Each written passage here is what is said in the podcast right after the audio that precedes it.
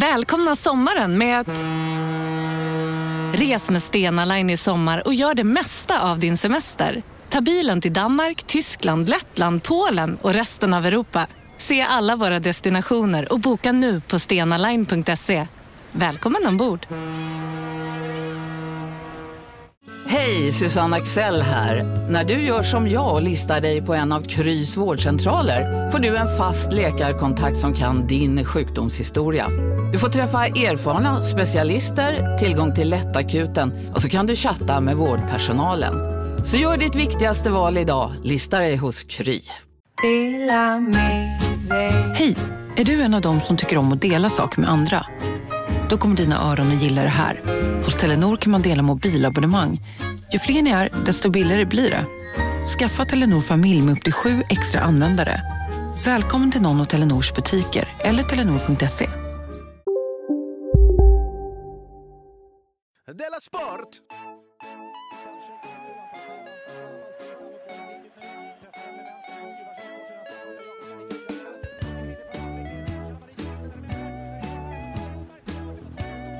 Du lyssnar på Della Sport. Välkomna till Della Mond. Idag är det fredag så det är Della Sport. Med mig Jonathan Fackap Unge och med dig K. Svensson. Hej. Hej, jag säger inte vad du är för att jag har hört att du blir ledsen då. Varför blir jag ledsen över? Du känner att du är borta. Att jag är så långt borta från er, ja. Men jag är också glad att jag bor i Stockholm. Har jag inte sagt det? Ja. Jo, det har du faktiskt gjort. Jag går inte bara runt och tänker, tänk den som bodde i Malmö. Så vill jag inte att historien skrivs om mig. Så kommer den skrivas. Men vad trevligt. Innan vi ens säger nästan hej till varandra, nu är det för sent, så har vi en sponsor. Ja. Och det är inte vilken sponsor som helst, skulle jag säga. Nej, det är Simon själv. Ja, det är Simon som sponsrar Simon. Hur jävla smart är det? Det är precis det vi snackade om med när vi hade den här banken. Att vi skulle köpa upp den. Just det. Och att den bara skulle gå ut på att sponsra den mån. Men är det inte så? Jag har fått en sån hänga på att det är bra för företag att ha hög omsättning. Är inte det ett supersätt att få upp omsättningen? Att sponsra sig själv? Jo, vi talade om det. Det var ju så Ivar Kreuger blev mångmiljonär. Att han köpte företag som köpte saker av alla andra företag. Så det var aldrig synd om Kreuger? Det var hans fel hela tiden? Ja, fast jag läste någonstans att om man hade haft lite mer is i magen och inte direkt skjutit sig i huvudet. Så, alltså, det var mest att han hade begått olagligheter. Hade inte, men företaget hade nog klarat sig liksom. Men han hade behövt sitta i fängelse. Ja, i alla fall skämmas hjärnet. Okay. Men det ska inte, Simon behöver inte skämmas för det här. Det är ju jättebra. Nej, verkligen inte. Det är alltså då hans föreställning The Play That Goes Wrong. Som har premiär i Malmö på Nöjesteatern. Stora, fina scenen.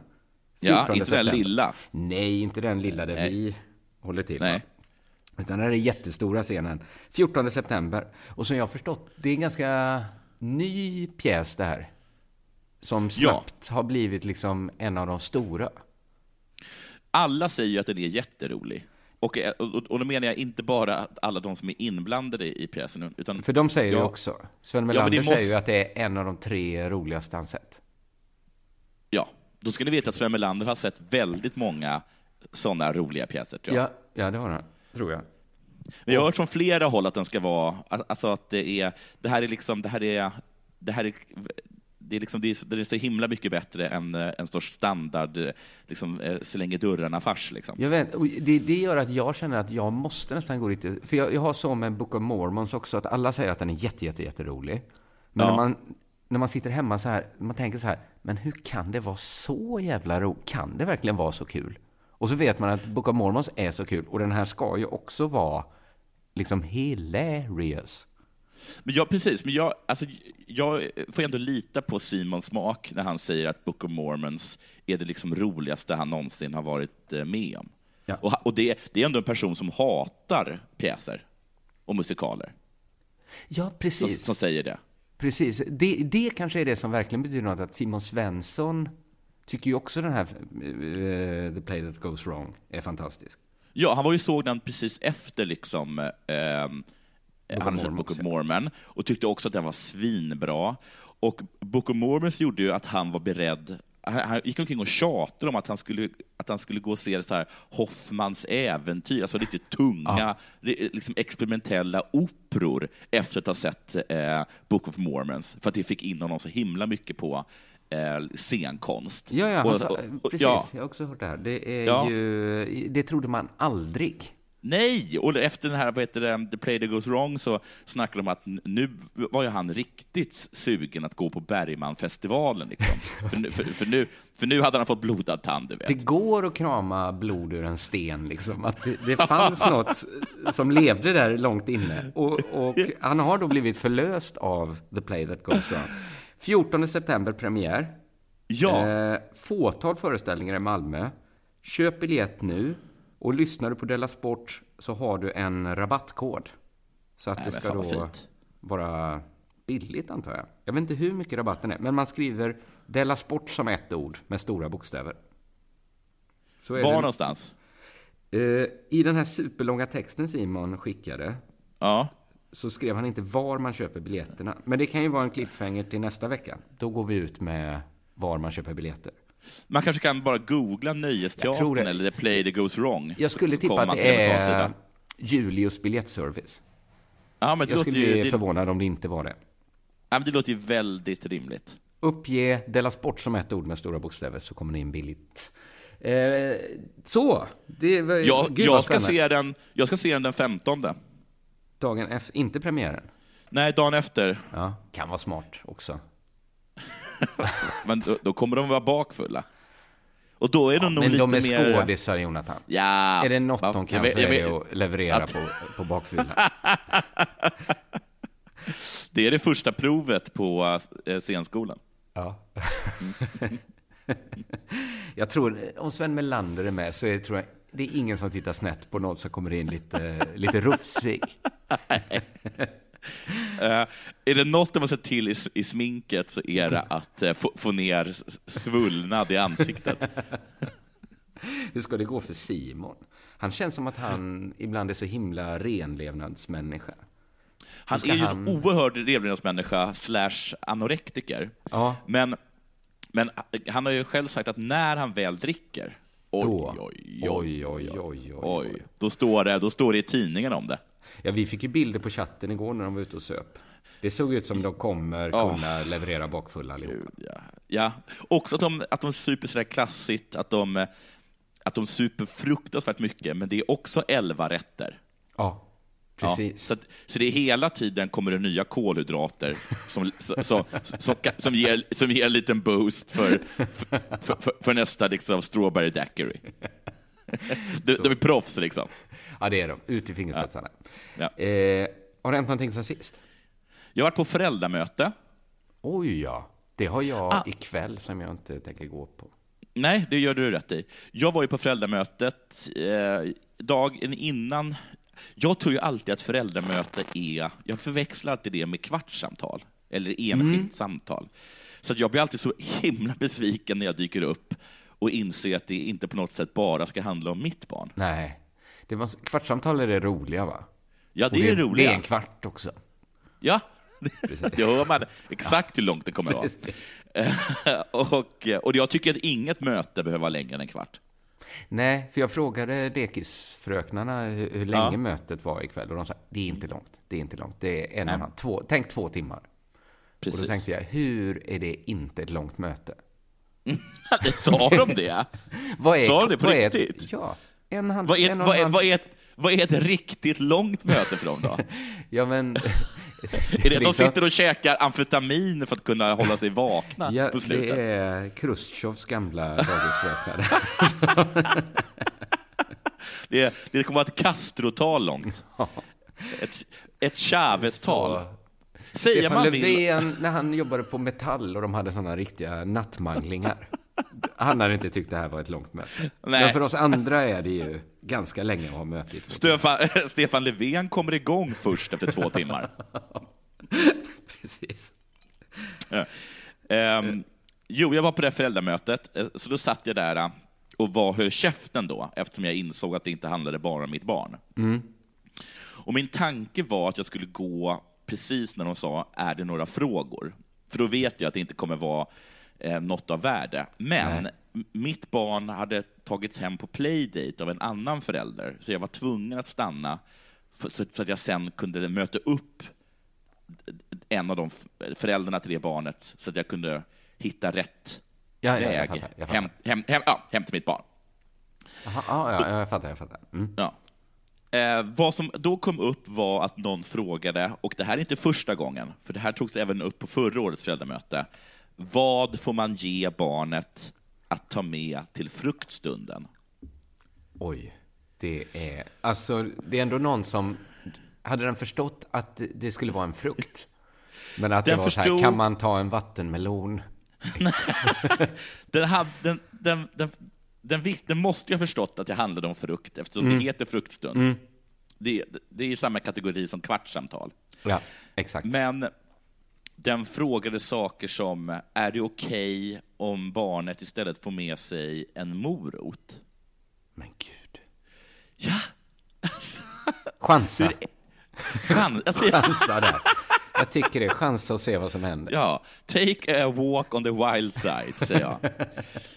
Men då sa de så här, självklart, att då var det okej. Och då liksom var det en person som, i alla fall jag hade inte märkt av att någon hade blivit utsett som att hålla protokoll. Nej. Men tydligen var det en som antagligen hade blivit det, för jag var lite sen. Eller så hade den tagit på sig själv att föra protokoll.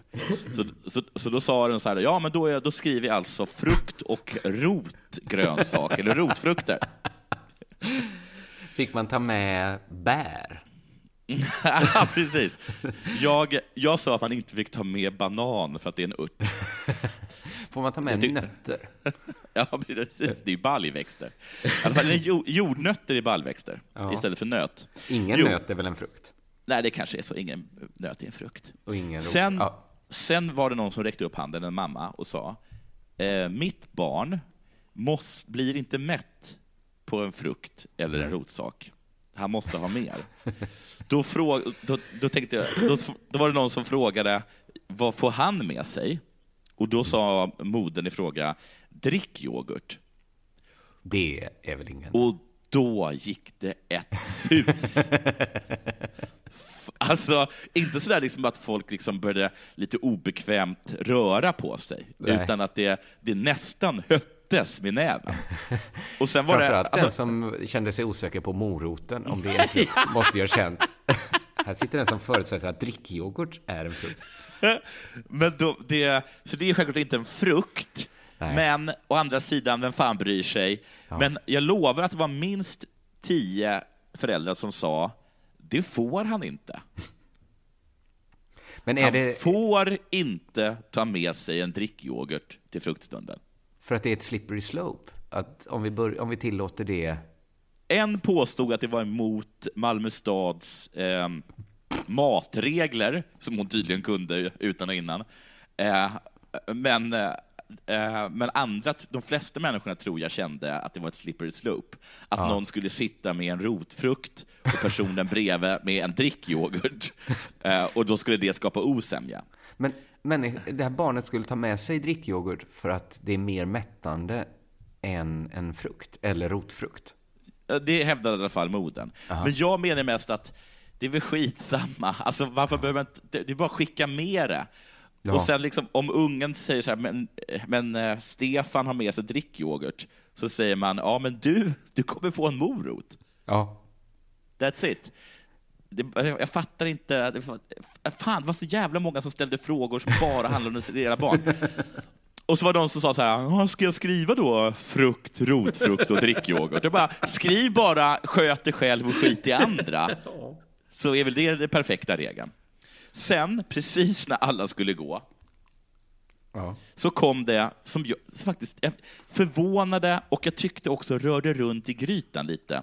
nämligen en person som frågade hur ofta får de fläskkött?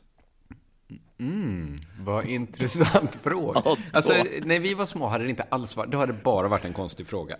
Ja, precis. För svaret hade varit så många alltid. Konnotationer.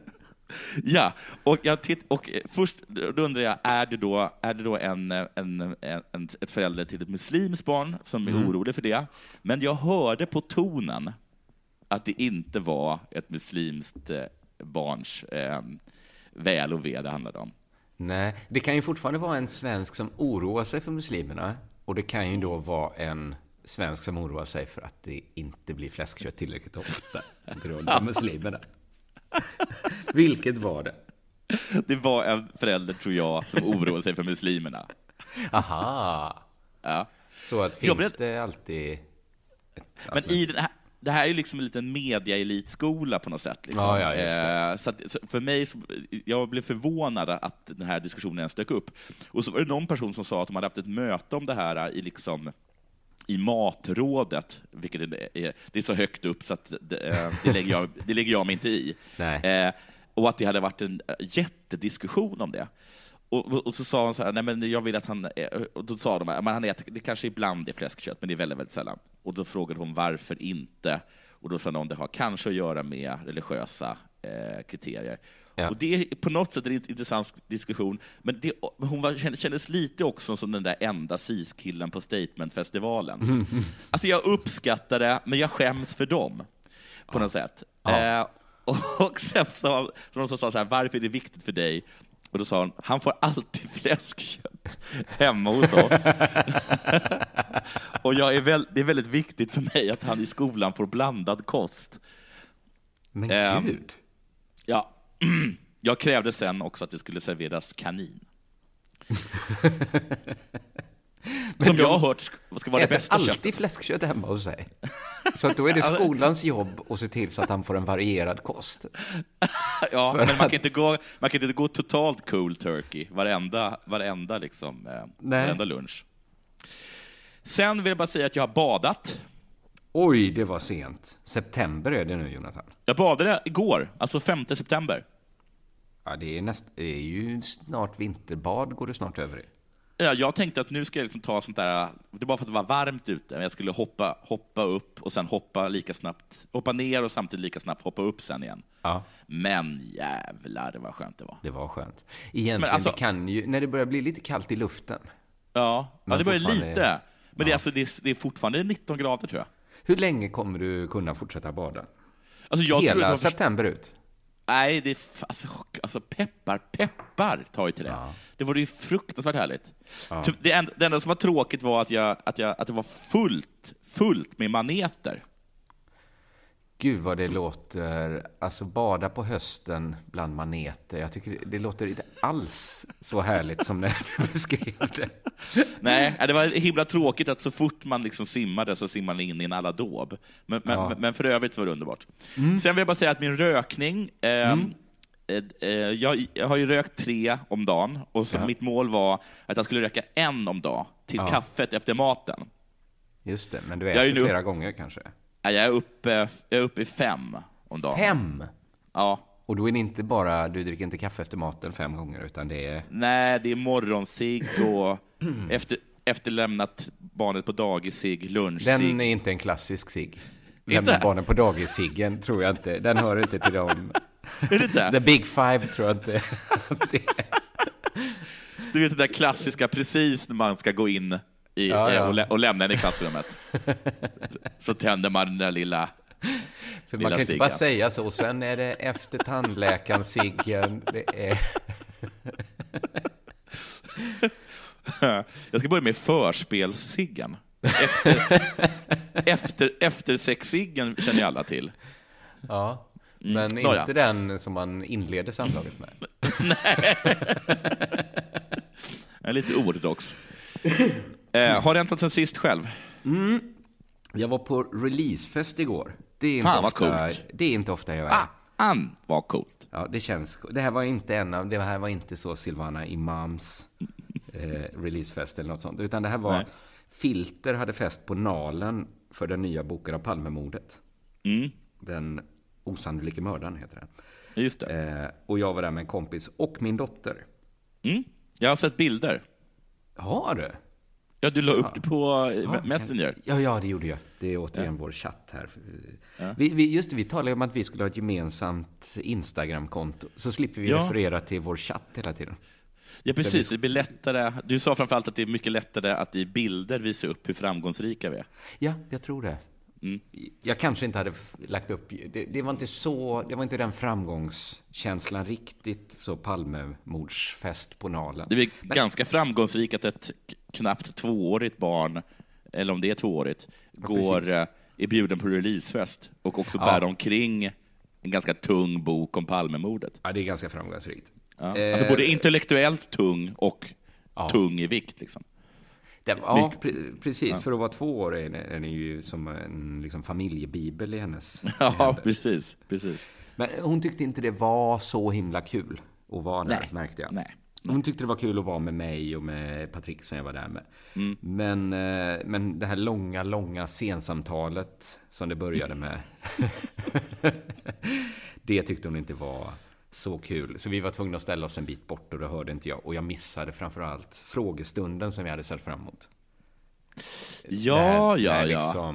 När de börjar bombardera scenen med kritiska frågor och tidslistorna, liksom scheman för yttre befäl och den typen av liksom millimeterkunskap.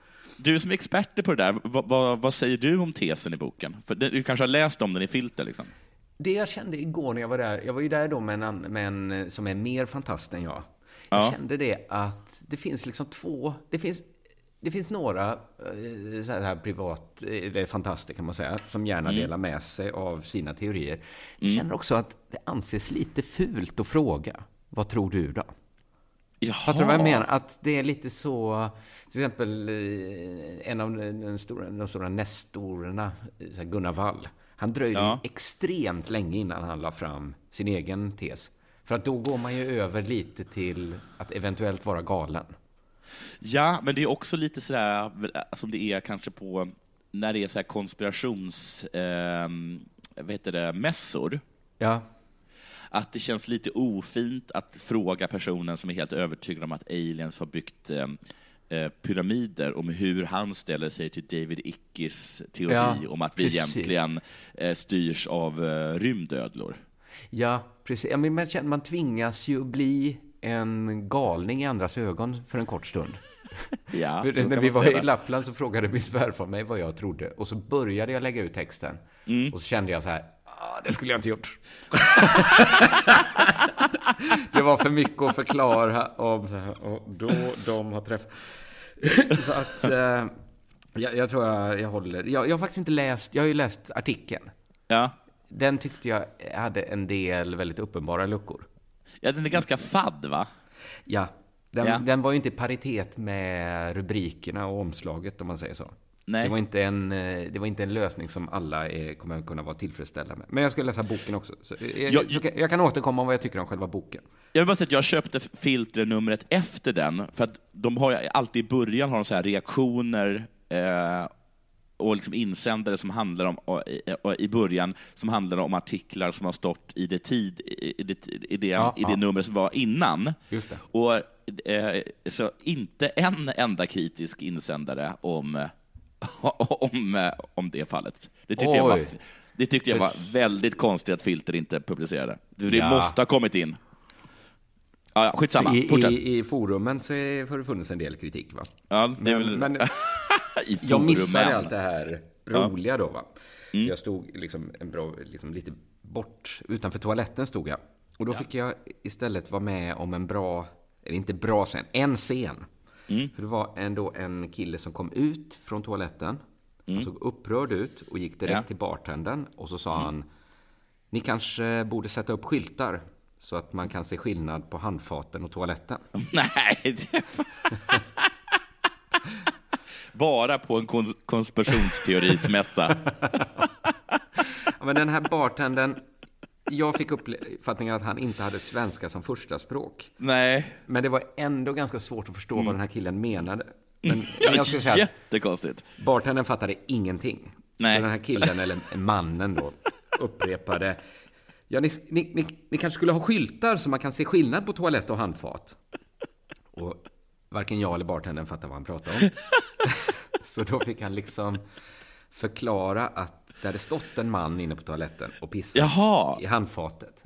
Men då var han helt övertygad om att den mannen bara hade missförstått vad som var. Inte att han var full. Nej, precis. Eller så vill han liksom säga det på ett... Han ville inte säga vad som hade hänt. Liksom, att han ville så... Not. Oj, gud vad mycket läsa mellan, alltså läsa mellan raderna, sätt att kommunicera. Precis, för jag fattar inte, bartendern fattar inte. Men bartendern sa liksom, ja, okej.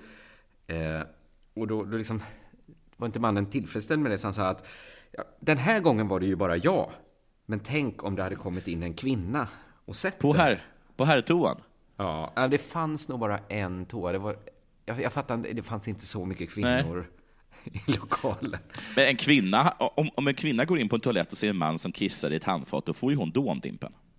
Ja, det, men precis. Han uttryckte sig även där lite så här svävande. Han sa, jag tänker på damerna i lokalen. Och då fattade ju jag vad han menade, men bartendern förlorade han. Så han fick liksom trycka så här. Ja, men en kvinna hade kanske inte tyckt det var så roligt att se det, men nu som sagt så var det bara jag. Och jag älskade det. Precis, för bartendern förstod liksom inte vad han skulle göra åt det här att han hade kommit in på toaletten, sett en man pissa i handfatet. Ja. Och då liksom braste för mannen. Att han sa så här: det är obehagligt. Det är obehagligt att folk pissar i handfaten. Den här gången var det bara jag. Och då märkte jag så här, det är inte det bara du. Det var du, ja. Det är du som tycker det. Och mycket riktigt så till slut bekände mannen. Den bartade liksom. Då svängde lite min sympati. Jag tyckte så här, okej, du har inte svenska som första språk, men du ser väl att han är upprörd. Ja. Så då var han tvungen att säga rakt ut det han inte ville säga, att jag tyckte det här var obehagligt. Det här var jätteobehagligt för mig. Ja. Och fick han en kram då av bartendern? Nej, bartendern fattade. Då hade min sympati svängt totalt. Till mannen? Ja.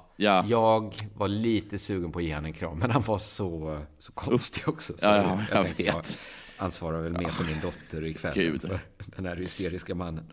Ja. Det var tur att han inte kom ut och sa, ni kanske borde sätta upp skyltar för vad som är ett glory hole och vad som är en handtork. Tänk om det var en kvinna som kom in. Nu var det gudskelov bara jag. Jag tyckte att det var hemskt. Penisen svängde fram och tillbaka i den där luftströmmen. Och nu vill jag ha en kram. Hör du? Kan du inte svenska? Jag vill ha en kram. Stackare. Men vem gör så också? Det var alltså då en onsdag klockan 6 på kvällen. Ett vet som gör väldigt det? Städat sammanhang. Ja. Vem går in och pissar i handfatet på Filters releasefest för den osannolika mördaren? Alltså jag förstår ju att den här mannen det var inte vad man väntar sig. Att det är den stämningen, att vi pissar i handfaten nu. Men det är inte bra, för att privatspanarna det var ju verkligen, låg ett löjes skimmer att de var lite konstiga så, tyckte man ju. Ja.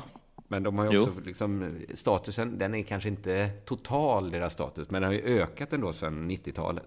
Ja, det blir ju konstigare nu. Sånt här drar ju ner statusen. Att privatspanare också pissar i handfaten efter en öl på en städad releasefest. Nu är det väl dags för det här.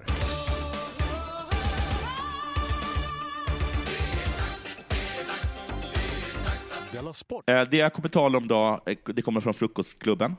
Ja. Det är Alexander Helloff som har tipsat om det. Jävla bra namn.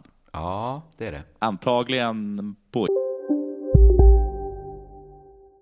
Om en yogamatta är på väg till dig, som gör att du för första gången hittar ditt inre lugn och gör dig befordrad på jobbet, men du tackar nej för du drivs inte längre av prestation. Då finns det flera smarta sätt att beställa hem din yogamatta på. Som till våra paketboxar till exempel. Hälsningar Postnord. Bara på Storytel. En natt i maj 1973 blir en kvinna brutalt mördad på en mörk gångväg.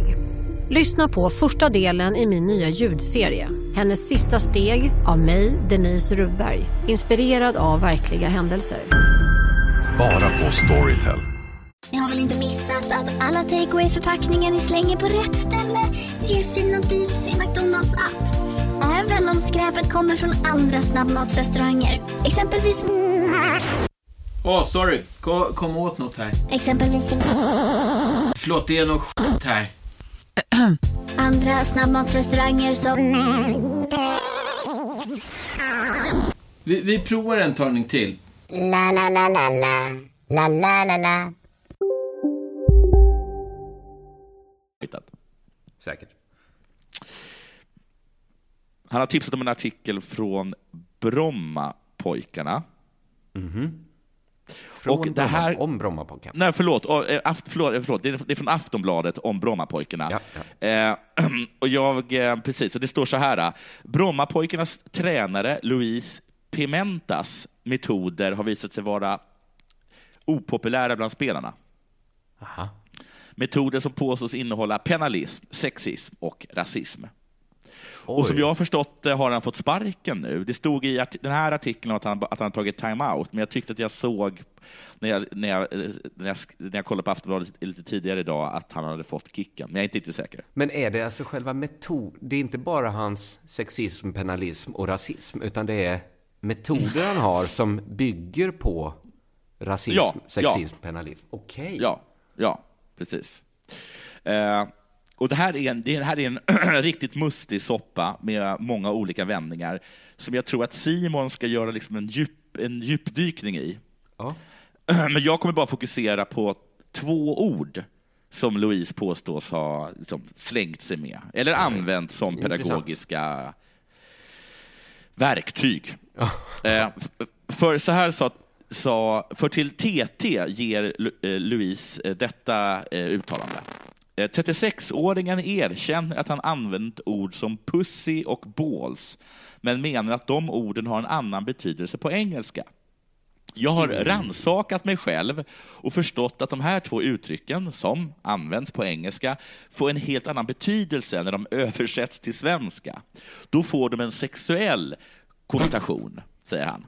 Men på engelska, som är det språk vi använder på alla träningar, lagmöten och snack i omklädningsrummet. Då vet vi alltså att pussy och balls används på träningar, lagmöten och snack i omklädningsrummet.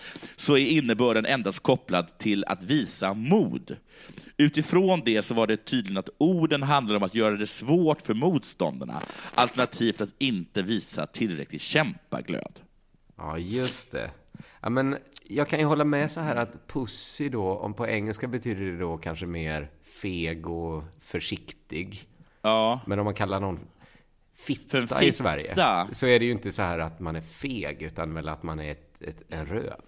Ja, man är en röv, ja. Det är kanske det. Ja, just det. If you translate pussy to Swedish, it should be they will think that you call them asshole. Men den sexuella kopplingen är väl samma i båda. Ja, det får man ändå hålla med. Jag tycker det här påminner så himla mycket, och det här är ju en liknelse jag drar ofta, om när rapparen Ken kallade Peter för jude. Och så blev alla så upprörda, och då bad då Ken om ursäkt inom citatstecken med förklaringen att han bara menade att Petter var snål. Att han inte på något sätt menade att Petter tillhörde den mosaiska tron. Vilket han självklart förstår att folk skulle bli upprörda över om han har gått och liksom trott och anklagat då Petter för att vara liksom en sån här liten diamantjude liksom. Ja. Och det var ju inte alls det som han menade, utan han menade bara liksom att han är en jävligt snål människa liksom. Pimenta fortsätter: i alla omklädningsrum på seniornivå såväl i Sverige som utomlands så används sådana här uttryck utan någon sexuell koppling. Ja, balls är ett slangord för testiklar och puss är ett fult ord för det kvinnliga könsorganet. Ja. Men uttrycket att ha bollar används både för herrar och kvinnor och handlar då om att visa mod. Att vara en fitt hitta används ofta för att beskriva män som saknar mod. Det är inte svårare än så. Nej. Men jag förstår också att det kan missuppfattas om man verkligen vill missuppfatta. Verkligen vill. Ja. Men just balls är väl exakt samma betydelse svenska och engelska? Ja, det är det. Det är det verkligen. Ja. Så där har han ju fel. Ja. Men är det så liksom att Brommapojkarna, alltså de som spelar i Brommapojkarna, att de är lite Pimenta är lite dumma helt enkelt? Att han skriker "No, don't show me your balls. I mean courage. Ja. I think you're a lady. I not a pussy. When I call you a cunt, I mean that you are a really, really dumb pussy, not a vagina or an asshole." Men det är det som är problemet, att de tagit det för bokstavligt? Jag tror inte det, och jag undrar vad han menar med det här att det kan uppfattas som sexuellt, för jag tror ingen har uppfattat det som sexuellt. Nej, jag tror att någon har uppfattat det som nedvärderande. Ja, precis. Punkt. Exakt så tror jag. Ja, tror jag också. Om man säger hora till någon så säger man ju det liksom som ett nedvärderande. Man menar inte ordagrant att den personen är en... Man kan ju mena att den är en sellout, ja, om man är en hora. Det kan man göra. Ja, men det tycker jag att svenskar kan uppfatta så pass bra. Ja, precis. Men det är ju fortfarande liksom det är ju själva nedvärderingen de blir arga för. Ja, det är det han inte har fattat. Han tror liksom att de klarar inte av att höra ett snuskigt ord. Nej, precis. Han tror så här, när jag slår folk i huvudet, då gör inte jag det för att jag vill att de ska ha ont, utan jag vill att de ska liksom bättra sig. Ja. Han säger också: "Jag är glad över att klubben tar saken på allvar och att man snabbt upprättar en intern utredning för att få alla konkret fakta på bordet." Alla de här faktan då, de har han redan berättat här i texten. Det ska bli kul att läsa den interna utredningen också, när det visar sig att man förstår då. Glad för att det här... Varför är han det? Jag uppskattar också de stöttande hälsningar jag fått den här veckan från personer som älskar den här klubben samt kollegor och spelare i klubben. Han har gått ut, så har någon på läktaren sagt: We understand that you, when you say pussy, you don't mean vagina. You mean asshole. Or a weak man." Och så gör då Louise tummen upp då. Det var alla fattar. Skönt. Sen lite snabbt så vill han bara också säga att folk i laget, unga spelare, påstår en spelare blir kallad för nigger. Och det förnekar Pimente bestämt då, att han aldrig har använt ordet. Det... Utan, för där kan man inte säga att på engelska så är det mycket bättre. Nej, det kan man ju inte. Han hade ju kunnat dra den där klassiken att jag menar, alltså att nigger kommer från ordet neger som då kommer från spanska ordet svart. Ja. Men fast det funkar ju bara om han talar med en svart spelare, och då är det ju superilla. Du lyssnar på Della Sport. Du, det finns tydligen något som heter CHL. Har du hört talas om det? Ja, det är Champions League för hockey. Ja, Champions Hockey League. Mm. Det har bara funnits i några år. Och ingen har märkt det. Ingen har märkt det, trots att Frölunda har vunnit flest gånger av alla. Mm. Så att det borde ju verkligen vara en svensk angelägenhet här. Ja. Det antyder ju också att det är inte som Champions League i fotboll då, va? Det är mördande motstånd. Är KHL med överhuvudtaget? Alltså ryska ligan? Vet ej. Är NHL med? Nej. Nej, NHL är ju självklart inte med. Men... Är det självklart att de bästa inte är med i Champions League? Jo, men man menar... det är som World Series i baseball. Man menar liksom Europa. Men jag undrar om KL är med. World Series är ju också de bästa lagen väl? För att det är USAs liga. Det är konstigt att kalla något Champions League där de bästa... Okej. Ja, men NHL är absolut inte med. Nej, för då hade inte Frölunda vunnit flest gånger. Det är bara svenska och ett finskt lag som har vunnit. Ja. Det är då 48 lag ändå med, så det är ändå viss konkurrens. Fördelade på 16 grupper. Mm. Oj. Det jag var tvungen att räkna i huvudet. Det är då alltså 3 lag bara i varje grupp. Ja. Och då går de 32 bästa lagen går vidare till 16-delsfinal. Okay. Vad är det med hockey, det här lusten att spela så väldigt många matcher? Jag tror liksom att de har, att liksom lagen har tjatat upp matcher. Hade de inte kunnat ha 46 lag istället då och ha liksom bara grupper om 2, alltså matcher? Ja. Varför har de grupper med 3 lag i? Då går alltså de 2 bästa lagen i gruppen. Mm. Ja. Går vidare. De måste ha sina matcher. Och då nu är det igång. Och Malmö Redhawks har vunnit mot vitryska Jonas Minsk med 4-1. Då läser jag ur Sportbladet här. Men eftersnacket kom inte att domineras av Malmös seger, utan av att Minsk-laget, enligt Malmö, rensade omklädningsrummet på tejp, handdukar och shampoo. Ja, men lämna inte fram det då. Nej, jag lägger inte fram det. De kan ta med sina egna handdukar. Tror du att det var små flaskor med shampoo som det står Redhawks på? Eller tror du att det var liksom... En att sån det var, väggfast där, som de tömde i en påse och tog med den hem till Minsk. Kaklet är borta. Men visst är det ett konstigt eftersnack? Att de, ja. Ja, visst var det en bra hockeymatch, men låt oss tala om det väsentliga. Schampot. det är stulet. De tog tejpen. För jag kände bara så här, varför är det en sån jättegrej att vitryssarna snodde med sig några handdukar och lite tejp? Ja.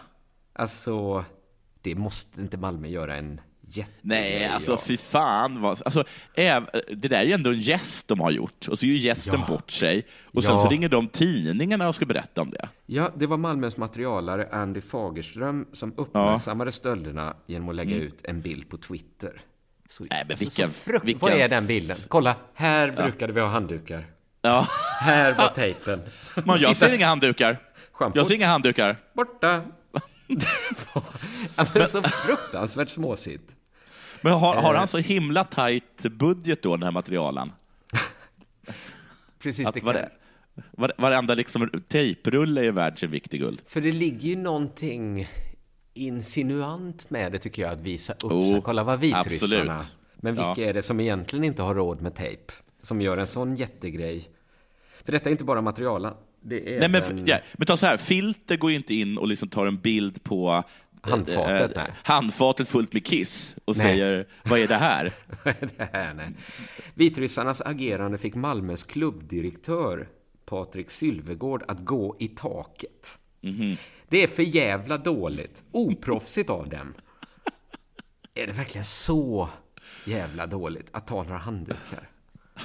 Det fortsätter. Malmö Redhawks har nu anmält Jonas Minsks uppträdande till CHL-organisationen i Schweiz.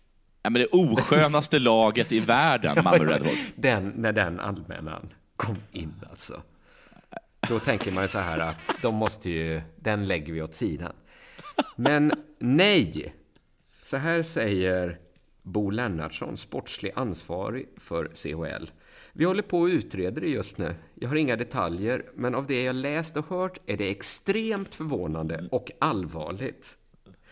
Är det verkligen extremt allvarligt att de har tagit shampoo från Malmö Redhawks? Och det är väl inte ens extremt förvånande?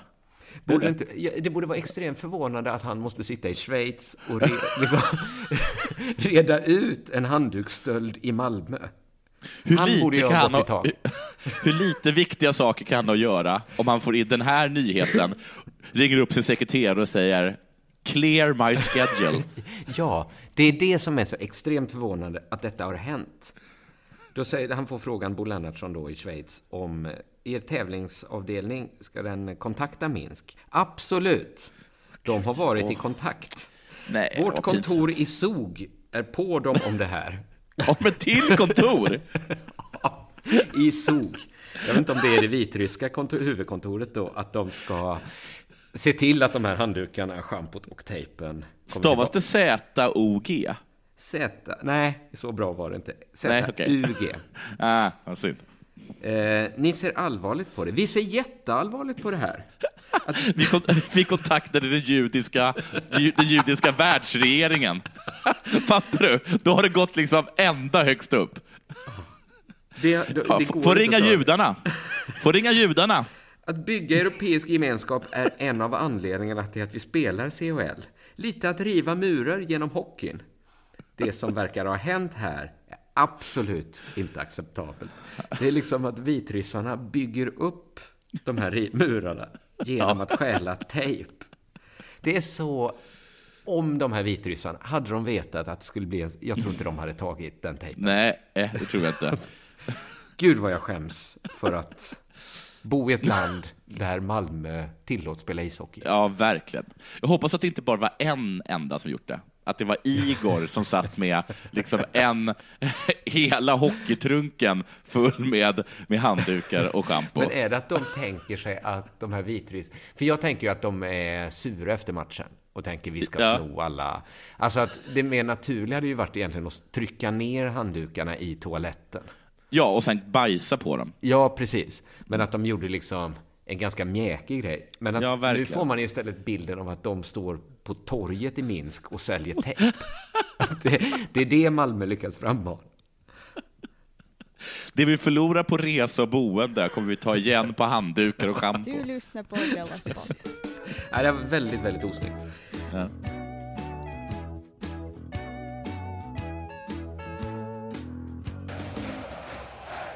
Det råder ju total kaos i dansk fotboll. Ja, just det. Jag har inte klickat på något av det. Det ska bli väldigt roligt att höra det här. Fotbollsförbundet DBU, de har ju inte kommit överens med spelarföreningar om ett nytt kollektivavtal. Detta hade damfotbollsspelarna också, va? Ja, för något halvår sedan eller vad det var, ett år eller någonting, så var det exakt det som hände med damlandslaget, vilket gjorde att de inte dök upp. De ställde in helt enkelt en landskamp mot Sverige, tror jag att det var. Just, de är som franska lastbilschaufförer. Franska bönder brukar man säga. Exakt. Strejkar. Verkligen. Ja. Och då nu då så är det herrarnas tur, och Christian Eriksson och Kasper Schmeichel, de väger liksom att spela de här matcherna. Det är 2 matcher de ska spela. De har spelat mot Slovakien och så ska de spela mot Wales då. Och då löste ju de det. Och det här kan jag ändå tycka... Jag hatar ju danskar, men det här tycker jag ändå är lite skönt. Att de drar ihop ett gäng från division 4 och sån här futsal-fotboll som är inomhusfotboll, va? Eller om det till och med är så här strandfotboll. Jag vet inte exakt vad det är för dig. Det känns så himla danskt på något sätt. Ja, väldigt skön stil. Ja, att de... Det är nästan som en sån där... Det är nästan som en sån här engelsk film... Att man liksom låter liksom 10 kolgruva... Ja, just det. Eller en sån Mighty Ducks-historia. Ja, precis. Det är just det liksom. Gud, och så... att de ska liksom... Alla tar ett steg fram nu. Och som individer är de värdelösa. Men som lag. Ja. Alltså det finns en sån jävla sammanhållning. Har de någon som futsal? Kan liksom göra alla ljud? Till exempel. Det vore kul att de skrek. Någon som är jättetjock. Men liksom, han är så tjock så att det går inte att göra mål på honom. De har en jättelång kille som stammar. Just det. Och så är det en som har varit i högsta ligan men brände en straff i något VM-kval. Och sen har halkat ner och blivit alkis. Han är 52 år gammal. Ja, det är så även har liksom nu då. Laget också blivit uppköpt av någon som har gjort det på spekulation, att som har satsat på att de ska förlora. Ja, just det, precis. Värsta gänget heter den. Ja, Cleveland. Ja, just det. Danska fotbollslandslaget har blivit uppköpt av någon sån här skalbolags kille i Malmö. Men han sitter liksom med cigarren och bara vrålar när dansken, den här stammande jäveln, nickar in ett mål i slutminuten. Just det. Ja, men de förlorade med 3-0, men folk var ändå ganska imponerade. De borde ha åkt... Jag menar, alltså futsalspelare har ju aldrig varit utomhus, så bara det måste ju ha varit en chock. Det är ju så stort 11-manna också. Ja, alltså, gud, de måste ha blivit så trötta. Vad trötta de måste ha blivit. Och att man inte kan liksom, så här... Futsals går man ju nästan och spelar. Ja, man trixar ju på knäna in i mål. Och kan man inte nästan så här, alltså, skjuta på väggen och så, alltså, man gör väggpass med sig själv. Man får studsa liksom överallt och sådär. Precis. Ja. Så mötte de liksom ett stenhårda slovaker. Ja, det var imponerande. Ja, det får man säga. Men de var ju tvungna för att ingen liksom av de originala landslagsstjärnorna dök upp. Förutom Pione Sisto. Svartfoten. Ja, precis. Celta Vigo-stjärnan. Det är bara svart strejkbrytare i laget egentligen.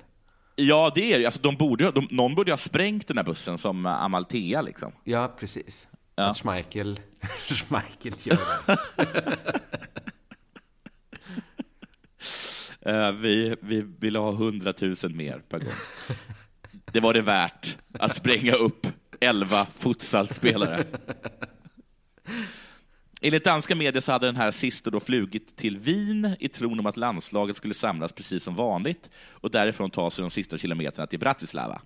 Detta trots att spelarföreningen informerat samtliga landsmännen om den rådande strejken. Sisto säger detta: jag har fått många sms de senaste dagarna. Vi har inte läst alla. Är det du? Ja. Jag visste inte att jag spelade i Celta Vigo. Men jag visste inte att de flög så själva. Vi ses i Bukarest. Alltså jag kan säga så här: Pione Sisto ska absolut inte ha den friheten att boka egna flyg.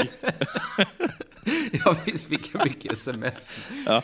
Var är ni? Tror jag att man har fått ett samtal från Sisto många gånger. Men jag var är ni? Jag är ju här. Som vill ha sina biljetter på sms. Nej. De skriver han ut. Liksom hemma. Och så tittar han inte på mobilen mer. Jag är här nu i Brasilien. Men VM är i Ryssland. Du fick varken... Han läser inte nyheten heller. Men vad heter, du fick väl lappen? Vilken lapp? Men alla har fått den lappen. Visst, jag har fått många lappar, men... Gud vad intressant. Det här skulle man vilja ha en dokumentär om. En liten kort dokumentär. När han åker till Wien. Och vad han gjorde. Undrar hur länge han väntade. Ja, men var han med och spelade sen? Att han tänkte... men nej, det gjorde han inte. Alltså, jag undrar hur många timmar han satt på ett fik och käkade apfelstrudel innan han bara, men nu är det knas. För nu har jag för mig att matchen borde ha börjat. Och vi är fortfarande i Wien. Och han läser inte sms, så att han vet inte. Det har väl alltid kanske... plingat hela tiden. Var är du, Sisto? Sisto, du har väl inte åkt till Wien, Sisto? Säg för Guds skull att du inte står utanför Wienoperan och stirrar, Sisto. Han säger så här: jag har fått så många sms de senaste dagarna, men inte läst alla. Ett av dem har väl kommit från spelarföreningen. Jag får kolla igenom det här. Fast nu är det ju för sent ändå, säger Sisto. Och sen åker han hem då till Celta Vigo. Simon tog ju upp fallet Duplantis för 2 veckor sedan. Ja. Det är då alltså den här amerikansk-svensk stavhopparen. Väldigt duktig, som jag förstått det. Som... För att fråga en fråga, bara snabbt. För att han är alltså amerikansk-svensk, han talar inte svenska. Vet ej, men jag tror inte det. Nej. Han är bäst i världen. Ja. På vissa mått mätt kan man räkna honom som bäst någonsin. Som jag förstått det, ja. Varför tävlade inte för USA? Ja, det är väldigt konstigt faktiskt. Hur har vi lyckats få världens bästa amerikan? Ja, som dessutom inte verkar bry sig jättemycket om Sverige. Eftersom han då inte ställer upp i Finnkampen. Har han varit här överhuvudtaget? Alltså, om han varit i Sverige. Ja. Är han med i SM till exempel? Eller... Det har jag väldigt svårt att tro att han orkar ta sig till SM. Det är faktiskt väldigt svårt att fatta varför han vill vara svensk. Ja. Och varför det är så viktigt att ha de här. För Simon tycker ju att han ska bli av med sitt dubbla medborgarskap då, eftersom han inte ställer upp i Finnkampen. Ja. Men då har han ju haft den här käpphästen att det är så svårt att flyga med stavhoppstavar. Ja, det kan man förstå. Det är inga handbagage. Absolut, nej, tänk den genom säkerhets... Nej. Skanna den staven. Alltså, men mardröm att bara checka in stavhoppstav. Bara gå... Är det här specialbagage eller? Ja, det är specialbagage. Det får man nog säga. Men bara taxiresan till flygplatsen. Ja. Allt är jobbigt med. För de finns aldrig, tror jag, i teleskopsutförande sådana... Nej, jag tror det låter som att det låter jättefarligt. Ja, det låter jättefarligt. Han skulle kunna ha den i fickan egentligen och sen bara slå ut den när han kommer fram.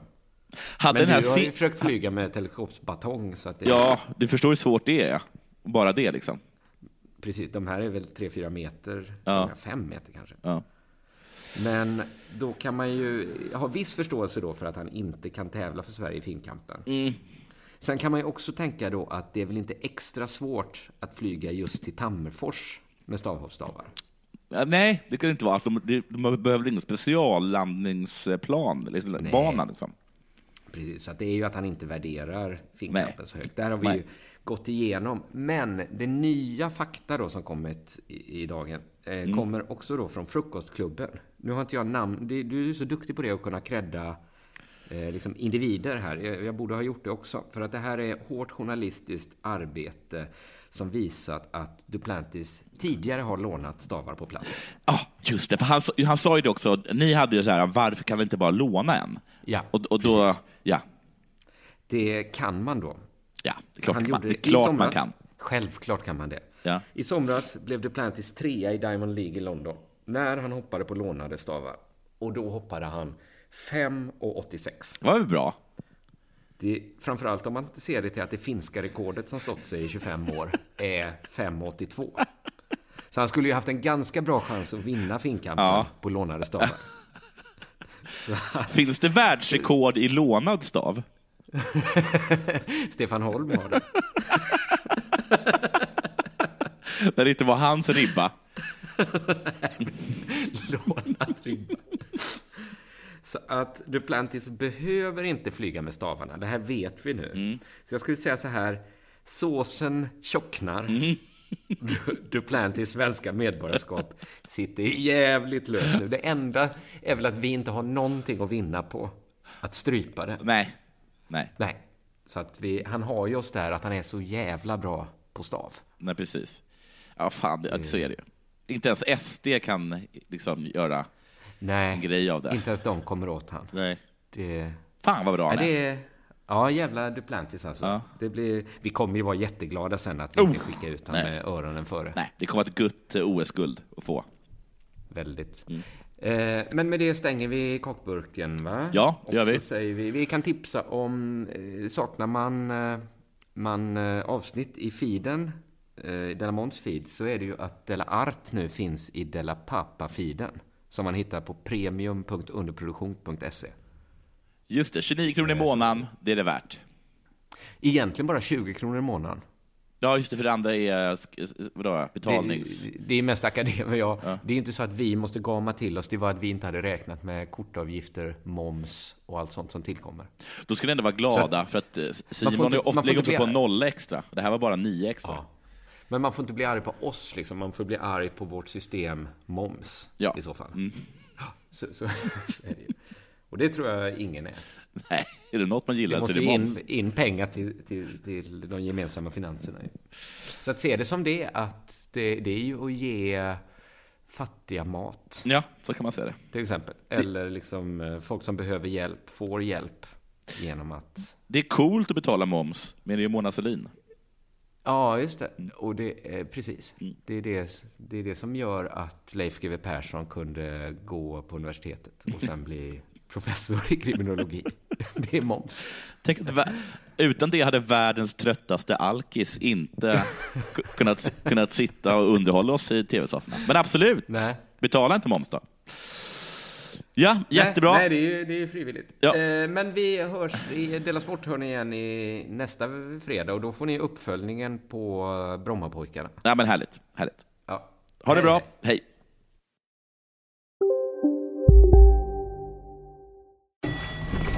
Nej. Dåliga vibrationer är att gå utan byxor till jobbet. Bra vibrationer är när du inser att mobilen är i bröstfickan. Alla abonnemang för 20 kronor i månaden i 4 månader. Vimla, mobiloperatören med bra vibrationer. Du, åker på ekonomin. Har han träffat någon? Han ser så happy ut varje onsdag. Det är nog Ikea. Har du dejtat någon där eller? Han säger att han bara äter. Ja, det är ju nice alltså. Missa inte att onsdagar är happy days på Ikea. Fram till 31 maj äter du som är eller blir Ikea Family-medlem alla varmrätter till halva priset. Välkommen till Ikea. Demideck presenterar Fasadcharader. Dörrklockan. Du ska gå in där. Polis. Effektar. Nej, tennis tror jag. Pingvin. Alltså jag fattar inte att ni inte ser. Va? Nymålat. Men det var många år sedan vi målade. Demideckare målar gärna, men inte så ofta.